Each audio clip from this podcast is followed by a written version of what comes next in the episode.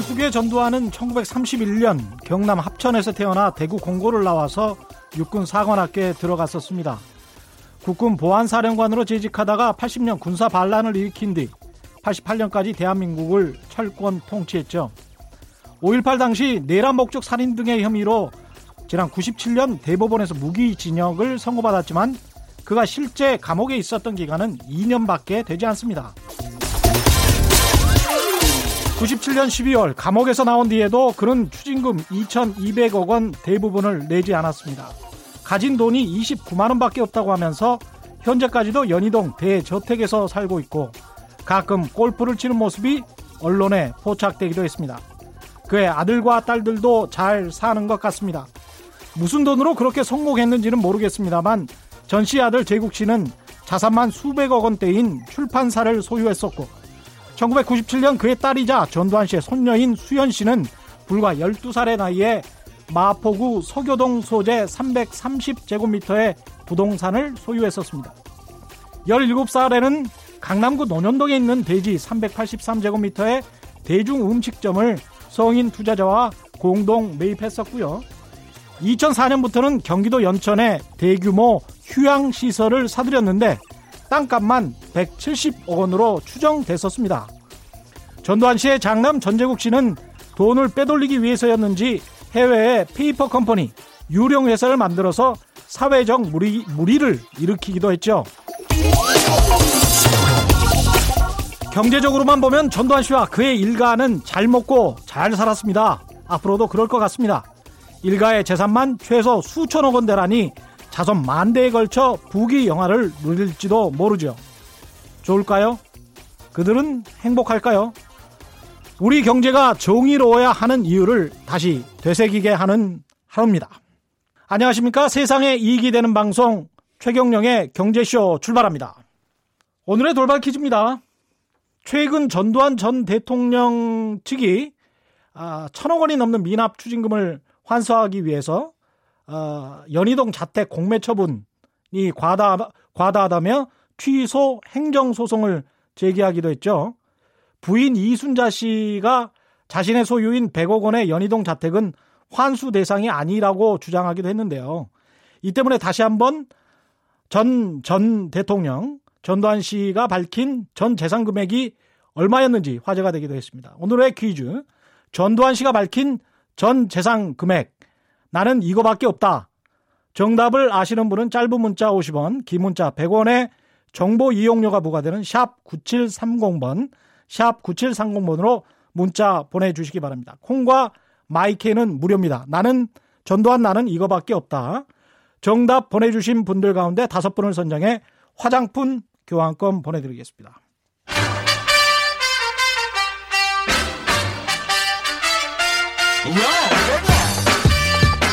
최경령이 원하는 건 오직 정의. 경제 정의를 향해 여러 걸음 깊이 들어갑니다. 최경령의 경제 쇼. 한때 이 동아일보 기자로 활약하셨던 분인데요. 오늘 같이 하겠습니다. 명백한 오보와 왜곡된 경제 보도에 제대로 대응하고자 마련한 시간입니다. 경제 뉴스 팩트 체크 시간. 매주 이 시간 함께 해주실 선대인 경제연구소의 선대인 소장 나오셨습니다. 안녕하십니까? 네, 안녕하세요. 반갑습니다. 예. 동아일보 기자로도 활동하셨고 그렇죠. 인터넷 예. 포탈에도 계셨었어요. 다음에서도 잠깐 있었죠. 하버드 네. 대학에서는 이제 정책 대학원을 다니셨 다니셨죠. 예, 공공 정책 예, 예. 전공했습니다. 행정에도 조금 참여하셨었고 많이 했네요. 예, 뭐 그렇습니다. 네. 위험한 경제학이라는 책도 냈었는데 이것도 위험한 경제학은 나온 지 벌써 10년 됐고요. 예. 뭐 나름 베스트셀러가 맞습니다. 네. 언론 보도와 관련해서 좀 네. 책을 냈었잖아요. 이것도 그랬던 책인 것 같아요. 네, 위험한 경제학도 그렇고 저는 네. 뭐제 책의 상당수는 사실 언론의 좀 왜곡 보도나 엉터리 음. 보도들 많이 이렇게 비판하는 내용도 많았죠. 음. 앞으로 이 코너를 통해서 네. 어떤 이야기를 주로 하실 예정인가요? 뭐최 기자님께서 계속 경제 오도독 뭐 이런 예, 한국 언론 오도독 예, 예. 쭉 하셔서 예, 계속 뭐, 쓰고는 있습니다. 저도 네, 예. 그 내용 그 기조를 좀 이어가지 않을까 싶고요. 아 좋습니다. 기본적으로 예. 지금 한국 언론은 굉장히 뭐 정치적으로 편향돼 있기도 하고 예. 또 이념적으로도 좀 편향돼 있고 그러다 음. 보니까 한편으로는 또 굉장히 이제 이 언론사 스스로가 이익 집단화해서 예. 자사 이익에 부합하는 방향으로 굉장히 기사를 편향적으로 의도적으로 많이 쓰거든요. 그런 의도성이 네, 그런 것들을 보이죠. 좀 예. 이제 걸러내고 예. 어떻게 좀 제대로 볼 것인가 이런 이제 음. 이야기를 좀 하도록 하죠. 첫 번째 시간인데 오늘은 네. 어떤 내용을 다뤄볼까요? 어, 좀 지난 이야기이긴 하지만 예. 제가 뭐 이런 코너를 하면 꼭 한번 다뤄보고 싶었던 게 이제 이 가계 동향 조사를 활용해서 예. 뭐 소득 분배 지표가 사상 최악으로 악화됐다느니 뭐 이런 식으로 이제 이 몰고 기사 가는 굉장히 네, 많죠. 네. 그런 기사들이 계속 되풀이되고 있어서 예. 예. 아 이건 좀 지났지만 그래도 제일 첫 코너에 음. 한번 좀 짚고 넘어가야겠다 이런 예. 생각이 좀 들어서 그 결심을 기사를- 하고 오셨군요. 결심 뭐 그런 셈이겠네요. 예. 네. 가계 동향 조사는 이것 자체부터 좀 정의를 좀 하고 가죠. 그렇죠. 뭐. 일반인들한테는 조금 생소한 통계일 수 있는데 예. 이 통계 자료로는 굉장히 좀 중요한 자료입니다. 그렇죠. 이게 한 통계청에서 30여 년, 그렇죠. 예. 몇십 년 동안 이게 이 작성되어 온 통계인데 음.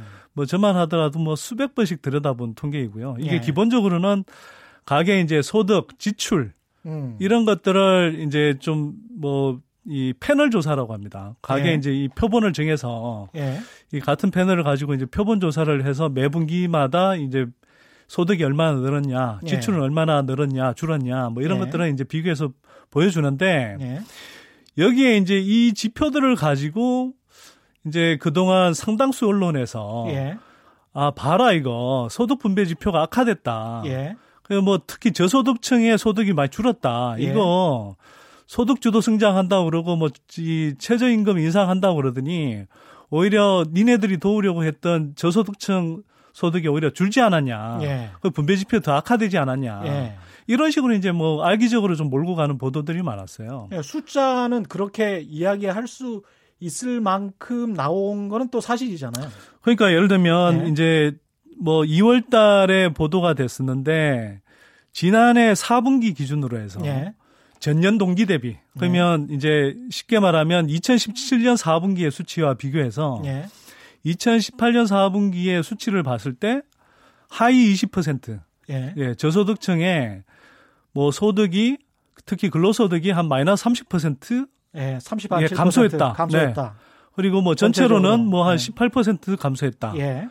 이렇게 이제 하면서 음. 오히려 이제 상위 20%는 올라갔다. 음. 그래서 뭐 사- 분배 지표가 2003년 이후로 사상 최악으로 벌어졌다. 예. 뭐 이런 식의 이제 보도들이 막 쏟아졌거든요. 예. 그런데 음. 이런 기사의 이제 문제가 뭐냐? 예. 일단은 비교하면 안 될 대상을 비교한 겁니다. 아, 비교하면 안 될 대상을 비교했다. 그러니까 이- 우리가 이렇게 한번 생각해 보죠. 예. 2016년에는 예를 들어서 사과 20개, 예. 토마토 20개, 예. 뭐 딸기 10개 예. 이렇게 이제 한 바구니에 담아서 뭐 얼마를 팔았다. 음. 그런데 2017년에는 배 20개, 음. 뭐 포도 10송이, 음. 바나나 뭐 10개, 음. 뭐 이런 식으로 한 바구니에 담아서 팔았어요. 그러니까 2017년과 2018년에 표본 가구가 달랐다. 그러니까 2016년, 2017년, 예. 2018년도 비슷한 식으로 예. 표본이 계속 달라진 겁니다. 예. 달라진 이유가 있어요. 예. 그러니까 가계 동향 조사가 이제 패널 조사이다 보니 음. 실제 뭐 최고소득층 음. 우리가 이제 뭐 타워 팰리스에 강남의 파워 텔, 타워 팰리스에가 이제 사는 이분들 조사하기가 또 힘들어요. 그렇죠. 예. 그런 분들은 응답을 하지 않는단 말이에요. 그래서 이제 불평등 이슈가 이제 되게 좀 많이 불거지면서 예. 가계 동향 조사가 이게 이 우리 사회에 예. 그런 소득 불평등을 제대로 보여주지 못한다. 그래서 좀 제대로 조사를 해보자. 네, 그러면서 사실 가계 동향 조사를 중단하고 예. 다른 걸 만들어야 되지 않느냐 이런 논의가 나오면서 맞습니다. 2017년에 표본 조사, 표본을 거의 안 바꾸면서 확 줄여버렸습니다. 예. 그런데 이게 이제 다시 아 그래도 가계 동향 조사라는 걸 계속 해야 된다. 음. 이런 또 전문가들 여론이 많아서 2018년에 예. 했는데 그때 어떤 일이 벌어졌냐? 예. 표본을 확 늘렸는데 고령화 추세와 이제 1인 가구가 늘어나는 추세를 반영해서 예. 이 표본들을 대거 넣었어요. 이 그러다 표본들이라는 그러니까 것은 고령화된 고령, 고령 가구, 예. 1인 가구. 고령 근데 가구와 이른 가구. 이 가구들이 대부분 저소득층 가구고요. 아. 그다음에 상대적으로 예. 일자리가 없는 가구입니다. 이건 통계청 보도 자료에도 그렇게 딱 써 있습니다. 사실은. 네. 1인 그러면 가구와 고령화 가구를 대폭 늘려서 2018년과 2017년을 단순 비교하는 것은 유의해 달라 뭐 이렇게 써, 그, 써 있을 뿐만 아니라 예, 예. 어, 떤 언론에 보니까 그런 음. 내용을 제일 마지막에 써놓고는 있어요. 아, 면피하려고. 예. 근데 이제 앞에 내용은 뭐냐면 예. 비교하면 안 되는 내용인데 쉽게 말해서 그래서 예. 직접 비교하면 안 되는 내용인데 예. 실컷 비교를 해요. 그리고 니네들 봐라 어. 분배지표 이렇게 나빠졌다. 어. 막 두들겨 패고는 어. 그런 내용을 제일 마지막에 넣어놓는 거예요. 근데 어. 아, 정말 면피성이네요. 그러니까 그 이야기는 사실은 그 문장 하나가 뭘 말하냐 하면 네. 실제로는 이 기사는 비교하면 안될 음. 대상을 비교했다 이거예요. 음. 근데 대부분의 언론들이 음. 이렇게 이제 비교를 한 겁니다. 그러면 음. 보세요. 이제 이 저소득 저 저소득 저소득층이 많은 예. 1인 가구 또 고령층이 이제 대거 들어갔는데 그게 주로 하위 20% 표본에 음. 확 들어가 버린 거예요. 예. 그러면 하위 20%의 소득이 2017년 표본에 비하면 굉장히 예. 떨어지는 걸로 나오겠죠. 예, 그럴 수밖에 그럼 없죠. 당연히 예. 소득은 떨어진 걸로 나오고 예. 그 다음에 상위 20%와 비교했을 때 전체적으로 소득 분배가 굉장히 벌어진 걸로 나올 거 아닙니까? 음. 분배 지표가 악화된 걸로 나오는 거죠. 예. 그러니까 이걸 가지고 2003년 이후에 뭐 사상 최악의 분배다 예. 뭐 이런 것부터 해서 뭐뭐 음. 뭐 여기 이제 기사 제가 몇 가지 예. 이 사실 작가님 도움을 좀 받아서 예. 봤는데 뭐 분배 쇼크라는 표현도 있고요. 음. 뭐 15년 만에 역대급 양극화, 소득 주도 성장의 역설, 뭐 이런 음. 식의 표현 음. 등등을 동원해서 이제 기사들이 굉장히 많이 쏟아져 그러니까 그럴 거죠. 만한 상황은 아니다 이렇게 보시는 거죠. 아니 그러니까 예? 쉽게 말하면 2018년의 4분기 지표를 가지고 음. 그 전해의 지표와 비교를 해서 음. 나빠졌다 좋다고 비교하면 안 됩니다. 그러면 2019년 네. 이번에 1분기와 네. 2018년 1분기는 비교할 수 있겠네요. 이제부터는 비교할 수 있죠. 그러면 이번 거 이번 경우를 보면 네. 좀더 명확하게 볼 수가 있겠네요. 그렇죠. 근데 제가 3월이 예, 지나면 네. 4월쯤에 이제 우리가 알 수 있겠네요. 네, 예상하기로는 예. 2019년 1분기부터 나오는 지표로는 음. 소득 분배 지표가 그렇게 악화된 걸로 안 나올 거예요. 아, 여기서 예고 기사 한번 들어갑니다. 아니, 왜 그러냐면. 네. 악화되지 않았을 것이다. 그러니까 2018년 2017... 1분기와 네. 올해 2019년 1분기를 비교하면 자, 2018 2018년에 1년 전과 비교하면 음. 2018년에 이 하위 20%의 표본은 예. 기본적으로 소득이 기본적으로 더 나빠진 가구 표본이 훨씬 많이 들어가 있는 거예요. 그렇죠. 그러면 예. 당연히 나쁘게 나올 수밖에 없는데 예. 이제 2019년 1분기부터의 표본은 2018년 예. 표본하고 연속성이 있단 말이죠. 예. 그러면 이제 기본적으로는 같은 표본을 대상으로 하기 때문에 음. 1년 전처럼 그러니까 음. 2018년에 뭐 이 분기별로 그렇게 소득 지표가 악화된 것처럼 나오는 게 예. 2019년부터는 그렇게 안 나타날 거라는 거죠. 어. 그러면 그럴 때 예. 기존에 이렇게 막, 아, 분배 지표가 엄청 악화됐다. 네. 그리고 이것도 그 다음에 별 근거도 없이 이게 네. 최저임금 인상 때문이다. 이렇게 네. 몰고 갔던 언론들이 어떻게 보도할지 저는 굉장히 좀 참 기대라고 해야 될까요, 이건? 예. 기대가 됩니다. 네. 마지막으로 지금 네. 시간이 빨리 네. 지나가서요. 꼭 짚어보고 싶은 보도. 네. 집값과 출산율의 상관관계를 짚은 보도가 있었습니까? 얼마 전에 이제 동아일보가 보도한 예. 내용인데요. 예. 이제 동아일보가 뭐 이제 기획 기사식으로 이 조사를 해 보니까 예. 승동구에 서울에서 승동구에 이제 이 출산율이 제일 높았다는 거예요. 예. 그래서 뭐 그 보도 내용을 보면 이게 이제 승동구가 뭐 새로 이제 아파트 단지들이 좀 들어서면서 젊은 부부들이 많이 들어왔고 예. 그 욕구에 따라서 이제 승동구가 공보육 환경을 이제 되게 확충했다는 거죠. 예. 그래서 출산율 이제 이 완화에 감소 완화에 상당히 도움이 됐다. 도움이 됐는데 이렇게 이야기해 놓고는 예. 그 다음 날 기자 칼럼에서 뭐라고 쓰냐면 예. 아 이렇게 보저 저 출산율이 오른 데는 예. 한편으로는 성동구에 그렇게 아파트들이 들어왔는데 신혼부부들이 그걸 아파트를 사서 집값이 올라져서 음. 이른바 자산 가격이 올라가니까 사람들 마음이 푸근해졌다는 거예요. 그래서 애들을 마음대로 낳았다. 편하게 놨다. 그래서 정부가 정책을 앞으로 출산 정책을 펼때 이런 점도 고려해서 출산 정책을 펴야 되지 않느냐 이런 식의 이제 보도를 하는데 아니 앞뒤가 거꾸로 된 거 아니에요? 성동구에 조금 좀 그 어느 정도 부유한 젊은 가구들이 옮겨 온 거는 사실인데 그분들이 원래 네. 경제적으로 좀 여건이 좋아서 자, 그런 거 아니에요? 그렇죠. 최 기자님이 네. 잘 지적하셨는데 네. 저는 이걸 인과관계를 거꾸로 해석하고 있다고 보는 겁니다. 뭐냐면 웃기네. 자, 승동구에 비싼 아파트, 새로 개발된 아파트들 들어가려면 예. 기본적으로 신혼부부가 4억 5억씩 주고 들어갔어야 되거든요. 그런데 신혼부부 중에 자기 돈으로 4억 5억씩 주고 바로 들어갈 수 있는 신혼부부가 얼마 되겠습니까? 그렇죠. 사실은 대부분은 사실은 돈들이죠. 그게. 부모님이 좀 사는 집안에서 음. 그런 부부들이 들어갔다고 봐야 되거든요. 음. 그러면 얼, 어차피 경제적으로 큰 무리가 없는 신혼 부부들인 거죠. 음, 음. 그러면 그 사람들은 당연히 애들을 상대적으로 많이 낳게 돼 있습니다. 예. 자, 그러니까 그렇게 된 걸 가지고 거꾸로 아 집값이 올라줘서 이 신혼 부부들이 애를 많이 낳았다 이렇게 해석하는 것도 좀 웃기지만 자 설사 그렇다고 치더라도 그러면 신혼 부부들을 위해서 집값을 계속 올려줘야 서 될까요? 음. 우리 사실은 많은 신혼 부부들이 집값이 오르기 때문에 결혼도 미뤄가면서 오히려 출산율이 떨어지고 있는 현상이잖아요. 그렇죠. 집값 오르는 것을 어떻게든 좋게 해석하고 싶은 아니 그러니까 동아일보의 무리한 기사였습니다. 매우 황당한 기사였습니다. 예, 오늘 감사합니다. 네, 아, 고맙습니다. 선대인 경제연구 소장과 함께했습니다. 고맙습니다. 네, 고맙습니다. 한국학 중앙연구원 교수 역사학자 전우용 교수 나오셨습니다. 안녕하십니까? 네, 안녕하세요. 오늘 일제 강점기 시절에 일본의 왜곡 작업 과 관련해서 말씀해 주시는 겁니까? 어, 왜곡이라기보다는 이제 뭐랄까요? 이미지 메이킹이랄까요? 이미지 메이킹. 예. 예. 뭐 그게 물론 어, 지금도 그런 얘기를 해요. 우리가 음. 일제 강점기를 겪었던 것은 일본의 식민지 지배를 받았던 것은 우리가 못났기 때문이다. 못났었기 음. 때문이다. 누구를 탓할 것이냐? 음. 우리 조상들을 탓해야지. 이런 얘기가 굉장히 설득력, 설득력 있는 이야기로 돌아다니거든요. 음, 굉장히 체념적인 역사관. 체념적이면서 동시에 이제 그 그렇다 보더라도 정면으로 반박하기도 쉽지 않아요. 네. 왜 식민지가 됐지 이렇게 질문을 했을 때. 그러네.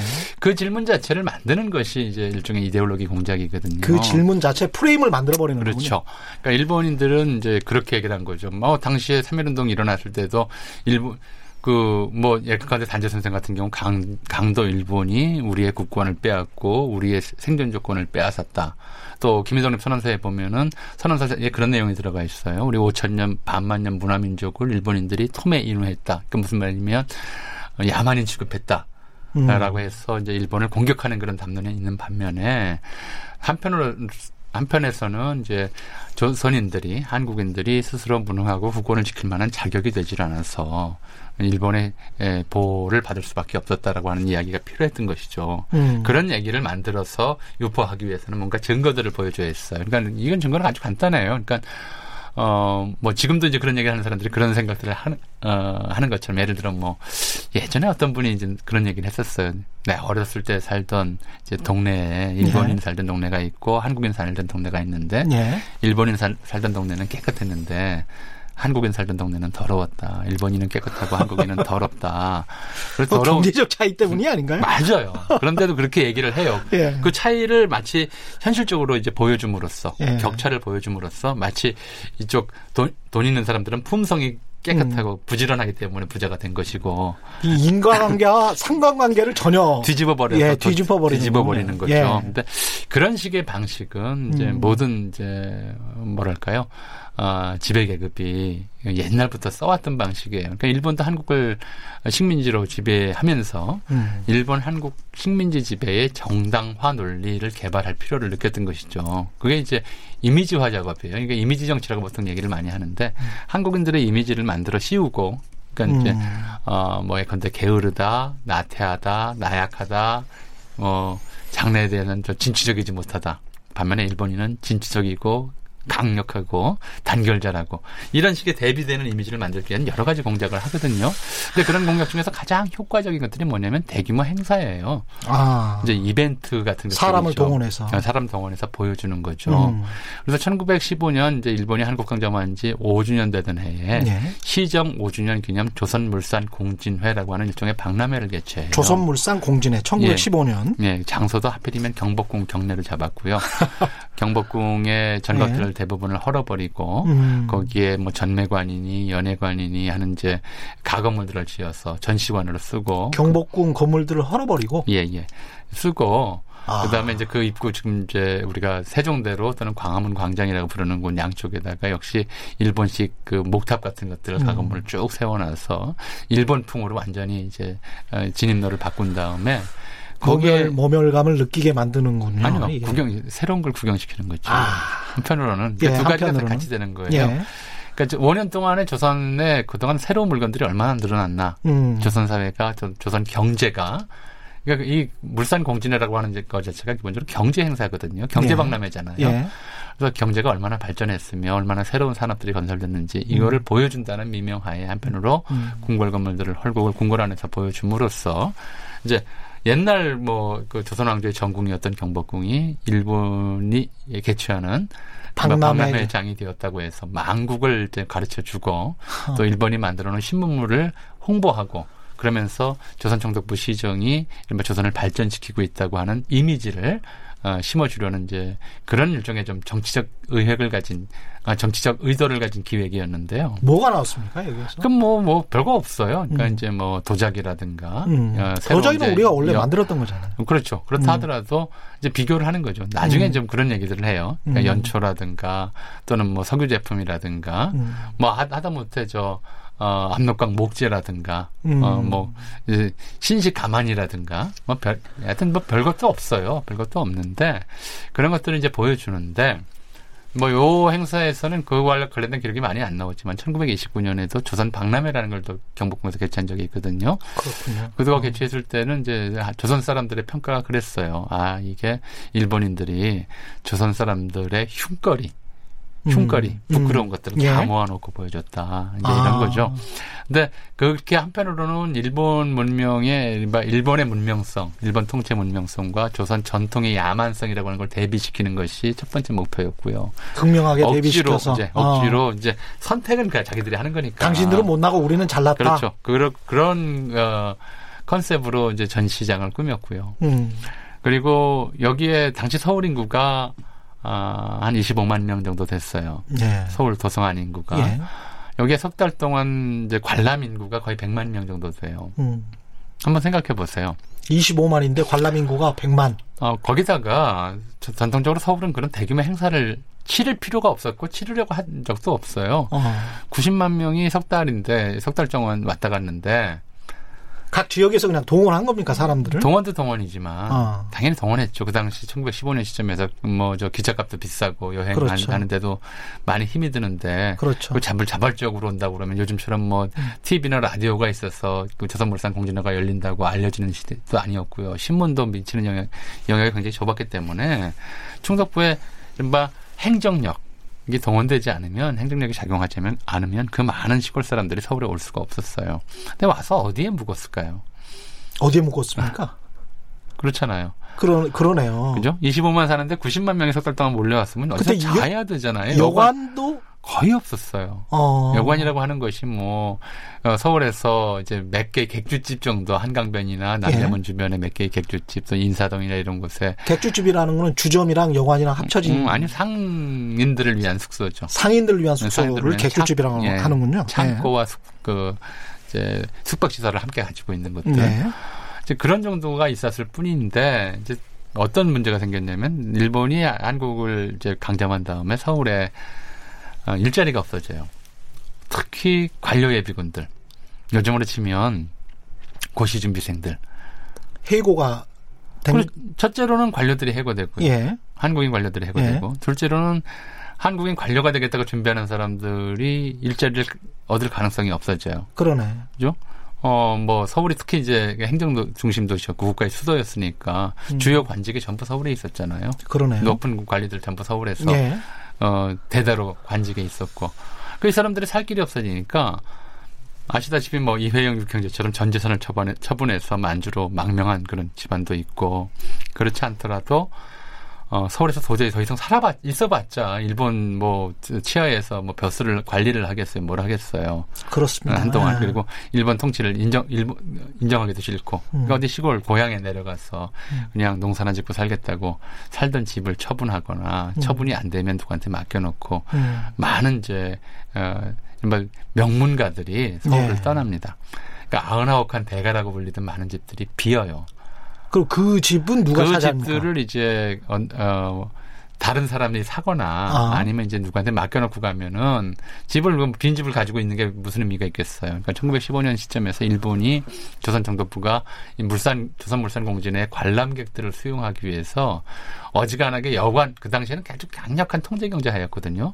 뭐를 무슨 일을 하겠다 하더라도 다 총독부의 허가를 받아야 했어요. 예. 근데 여관 하겠다 그러면 바로바로 바로 허가를 해줘 가지고 상업화를 다 시켜버린 전부 이제 이 집들을 여관으로 바꾸는 음. 거죠. 그러니까 이 많은 이제 옛날에 아흔아홉 집 대가들 이 조선물산공진을 놔두고 다 여관으로 어 이제 간판을 바, 꿔 달고 그 여관하는 사람들은 다 친일파였을 거 아니에요. 아 꼭 그렇지는 않습니다. 아 그렇지는 않습니까? 뭐 굳이 친일파가 될 필요가 뭐 있겠습니까? 빈집에 이제 임시로 맡기, 맡기도 하고 어. 사기도 하고 음. 그렇게 해서 이제 여관 어부를 하면서 어려운 조건이 왜냐하면 전부 실업자들의 도시였거든요. 1910년부터. 아, 그랬군요. 그러니까 어. 뭐 관리들이 관직을 잃었고 상인들이 거래처를 잃었고 뭐 이런 상황이어서. 음.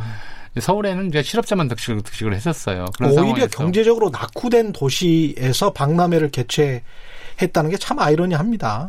한국 그러면 뭐가 생각하나 생각할까요 외국인들이? 그 우리는 뭘 생각하나요? 저는 굉장히 역동적인 나라라고 생각합니다. 지금 그렇게 생각하시죠. 예. 근데 굉장히 오랫동안 조선 그러면 고요한 아침의 나라라는 뭐, 이미지로 그게. 이름 자체를 가지고 불렸죠. 예. 우리가 다이내믹 코리안이 굉장히 역동적인 나라다라고 하는 얘기를 우리 스스로 하기 시작한 것이 88 올림픽 이후부터였어요. 그 전까지는 예. 뭐 사실 그렇지도 않은데도 고요한 아침의 나라라는 이름으로 계속 외부에 홍보를 했고요. 음.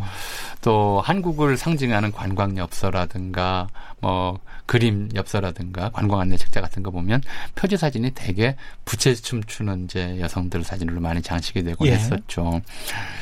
어, 일제강점기 일본인들이 이제 조선물산 공진회나 그 이후에 조선박람회나 이런 것들을 홍보할 때 그림 엽서에 꼭 뭘 넣냐면 기생 그림, 기생 사진, 아니면 담배 긴 장중 물고 갓쓴 노인 사진 아. 이런 것들을 썼어요. 예. 반복적으로 쓰면서 한국인 그러면 기생과 노인이 떠오르게 만든 거죠. 그럼 이게 뭐냐?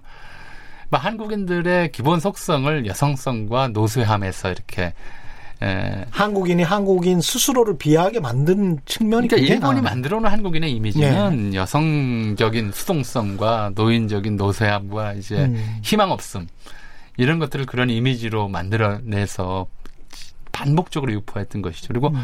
그렇게 반복적으로 그런 그림들을 보다 보면 사람들의 이제 인상 이미지라는 게 스스로에 대한 인상도 그렇죠. 거기에 빨려 들어가게 돼 있어요. 그러니까 경제는 심리인데 경제 그렇죠. 경제뿐만 아니라 통치 자체가 심리예요. 그래서 그렇죠. 실제로 일제강점기 내내 한국인은 못났고 약하고 퇴폐적이고 희망도 없고 음. 늘 이제 나태하다라고 하는 이미지 반면에 일본인들은 음. 근면하고 성실하며 단결자라고 진취적이다라고 하는 이런 음. 대립된 이미지를 뭐 책이라든가 그림이라든가 이런 이벤트 행사라든가 엽서라든가 이런 걸 가지고 계속 반복해서 보여줬거든요. 예.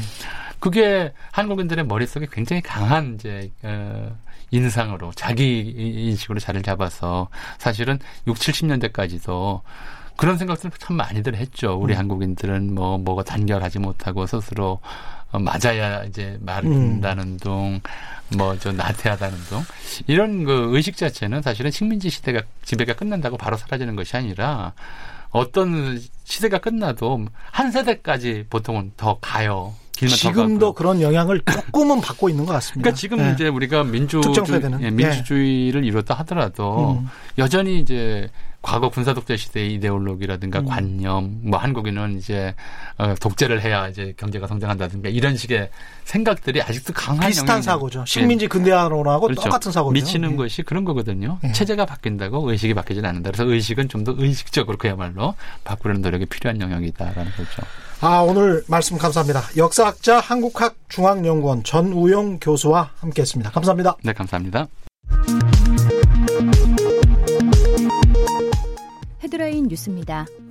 관세청은 오늘 반도체 가격 하락과 대중국 수출 감소 등의 영향으로 이번 달 1일, 1일에서 10일 사이 수출은 110억 달러로 1년 전 같은 기간보다 19.1% 감소했다고 밝혔습니다. 정부가 올해로 일몰이 예정된 신용카드 소득공제에 대해 연장하는 방향으로 검토 중이라고 밝혔습니다. 아파트 청약 1순위 자격을 강화하면서 수도권 경쟁률이 급격히 떨어졌습니다. 올해 1, 2월 수도권 아파트 경쟁률은 평균 2.8대 1로 조사됐습니다. 해외 자원 개발로 부채 비율이 2200%가 넘을 정도로 재무 상태가 악화한 한국석유공사가 해외 우량 자산의 지분 일부를 매각하는 등 고강도 구조 조정에 나섰습니다. 지금까지 라디오 정보센터 조진주였습니다. 오늘의 돌발 퀴즈 한 번 더, 내, 더 내드리겠습니다. 80년대 독재자였죠. 본인은 뭐 이렇게 말, 말씀하시는 분입니다. 전두환 씨가 밝힌 전 재산 금액. 본인은 이것밖에 없다라고 말씀을 하시죠. 정답을 아시는 분은 짧은 문자 50원, 긴 문자 100원에 정보 이용료가 부과되는 샵 9730번, 샵 9730번으로 문자 보내주시면 됩니다. 콩과 마이크는 무료입니다. 정답 보내주신 분들 가운데 다섯 분을 선정해서 화장품 교환권 보내드리겠습니다.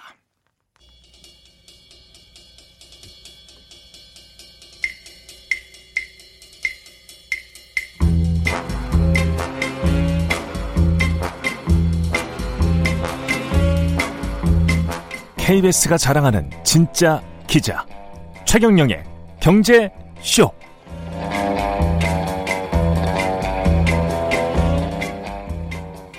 쏟아지는 경제 뉴스 가운데 꼭 짚어봐야 할 오늘의 뉴스 경제 뉴스 브리핑 방기웅 경향신문 기자와 함께했습니다. 안녕하십니까? 네, 안녕하세요. 에디오피아 항공 여객기 추락 사고 소식 나왔었는데요. 네. 사고 기종이 지난해 10월에도 뭐 추락 사고가 있었던 우리나라에도 그러면 있습니까? 이 예, 그렇습니다. 일단 뭐 음. 우리나라에는 현재 확인된 바로 이제 두 대가 들어와 음. 있습니다. 근데 뭐 어, 현재 이제 이스타 항공에서 운용을 음. 하고 있는 것으로 알려졌고요. 예. 일본과 태국 노선에 지금 투입이 됐다고 합니다. 그런데 음. 아, 이 기종이 인기가 좀 조, 좋은 기종입니다. 그래서 예. 이제 대한항공, 티웨이 항공, 이스타 항공 이 항공사들이 예. 이 기종을 이제 추가로 들여올 예정이거든요. 예. 그래서 아, 국토교통부가 아 이러면 좀 그 안전에 문제가 생길 수 있으니 예. 음, 해당 일단은 이제 해당 기종을 보유한 이스타 항공에 감독관을 보내서 긴급 안전 점검을 진행을 하고 하고 있다 이런 뉴스가 들어왔습니다. 음, 기종 자체에 좀 문제가 있었던 건가요? 어 그렇습니다. 일단 이 기종 자체가 이제 보잉의 굉장히 좀 인기 기종에 속합니다. 특히 예. 이제 중국 쪽에서는 최고 인기 기종으로 꼽히는데요. 예. 중국 항공, 뭐 중국 동방항공 이 그 3대 항공사가 보유한 이 737 맥스 기종만 40대 이상이라고 아이고, 예. 하고요. 어, 지금 이제 음. 중국 같은 경우는 이 보잉 737 맥스 운항을 전면 중단한 상태이기도 합니다. 예. 그리고 이 보잉사의 아까 말씀드렸던 것처럼 굉장히 인기 모델이라고 말씀드렸잖아요. 예. 그래서 2017년에 이 맥스 시리즈가 나왔는데 예. 지금 현재까지는 350대가 각 항공사에 인도가 돼 있고요. 현재 이제 출고를 기다리는 사전 계약 물량만 4,600대에 달합니다. 그래서 음. 이번 뭐 기체 결함 소식으로 이제 보잉사로서는 이제 타격이 불가피한 그런 상황이긴 합니다. 그러네요.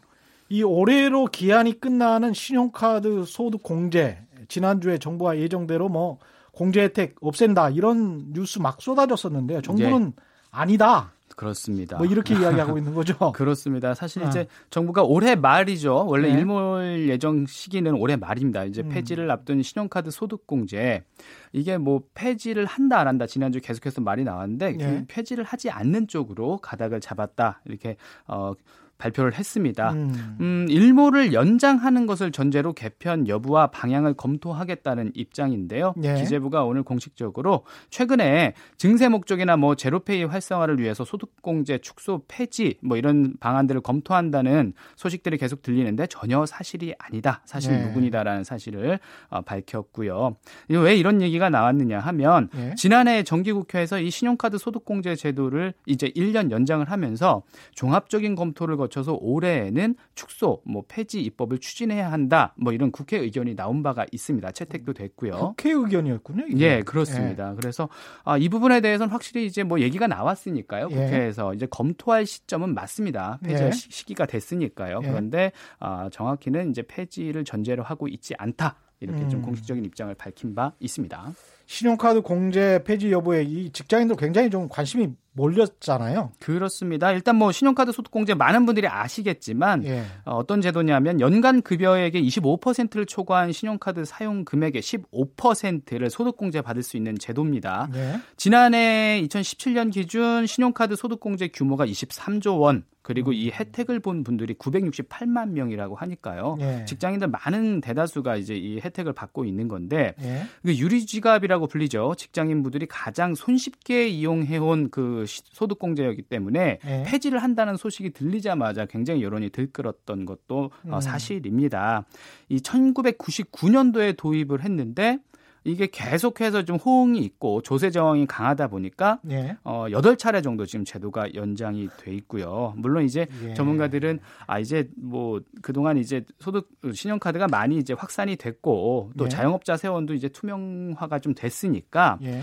음, 이, 이, 제도를 좀 폐지하는 것이 바람직하다. 그게 세수 확보에도 유리하고요. 정부 입장에서는 예. 이제 그렇게 얘기가 나왔는데 예. 사실상 이게 뭐 고양이 목에 방울 달기인 상황인 거죠. 어느 음. 정권이 음. 어떻게 이 제도를 폐지를 할 것이냐 이 음. 부분에 대해서는 계속해서 좀 논란이 있습니다. 쉽지 않군요. 예, 그렇습니다. 예. 르노 삼성차 노조가 이제 집중 교섭 기간 동안 중단했던 부분 파업을 재개 다시 시작했다고 하죠. 그렇습니다. 노사가 입장차를 좁히지 못하고 있는 건 거군요. 그렇습니다. 사실 네. 이제 집중 교섭 기간이 지난 8일까지였는데 그 자정 넘겨서까지 어, 집중 교섭을 벌였습니다. 결과적으로는 어, 입장차를 좁히지 못했고요. 음. 쟁점이 이 노조에서는 노동자분들은 노동 환경 개선, 노동 강도를 완화해달라. 그러기 위해서는 전환 배치를 할 때 합의 전환을 해야 하고 예. 추가 인력을 좀 뽑아달라, 채용을 해달라 이렇게 주장을 하고 있습니다. 돈 문제가 아니군요. 아, 그렇습니다. 핵심 예. 쟁점은 그 노동 강도입니다. 예. 이분들이 왜 이렇게 얘기를 하냐면 르노 삼상은 이미 2011년, 12년 이때 굉장히 좀 어려웠지 않습니까? 예. 종폐 기로에 놓였었는데 그때 구조조정으로 지금까지 한 1,600명 정도 정도가 회사를 나갔습니다. 희망퇴직으로요. 어, 그렇기 때문에 1인당 노동 생산, 생산성은 어, 4배 가까이 개선이 됐는데 예. 대신에 이제 적은 사람으로 계속해서 그 공장을 돌리고 있었던 겁니다. 예. 더군다나 르노삼성 같은 경우엔 한 개 라인에서 7개 각기 다른 차종을 혼류 생산을 하는 방식을 택하고 있는데 이 업계 분들에게 말씀 들어봤더니 이렇게 여러 개 차종을 한 라인에서 제작을 하고 만드는 건 정말 노동 강도가 이런 경우가 예. 요새는 많지 않은데. 거의 그죠? 지금 예, 지금 예. 국내 완성차 업체 중에는 이 일곱 개 차종 홀류 생산은 르노삼성이 유리한 예. 것으로 알려졌죠. 그런데 아, 어쨌든 이렇게 노동자분들이 적은 인력으로 열심히 한 결과 음. 2013년부터 르노삼성이 흑자 전환을 했는데 예. 좀처럼 이 노동 강도, 이 음, 근무 환경이 나아지질 않는다 이렇게 말씀들을 하고 계시고요. 예. 그래서 일하시다가 뭐 여러 가지 질환을 얻는 경우도 많고 음. 음 구급차에 실려가는 경우도 있다 이렇게 예. 좀 호소를 하고 있고요. 이 네. 부분을 좀 고쳐달라, 완화해달라라는 게 이번 인단협의 핵심이다. 이렇게 말씀드릴 수 있습니다. 우리나라 언론에서 이 귀족 노조라는 말을 굉장히 많이 쓰잖아요. 그렇죠.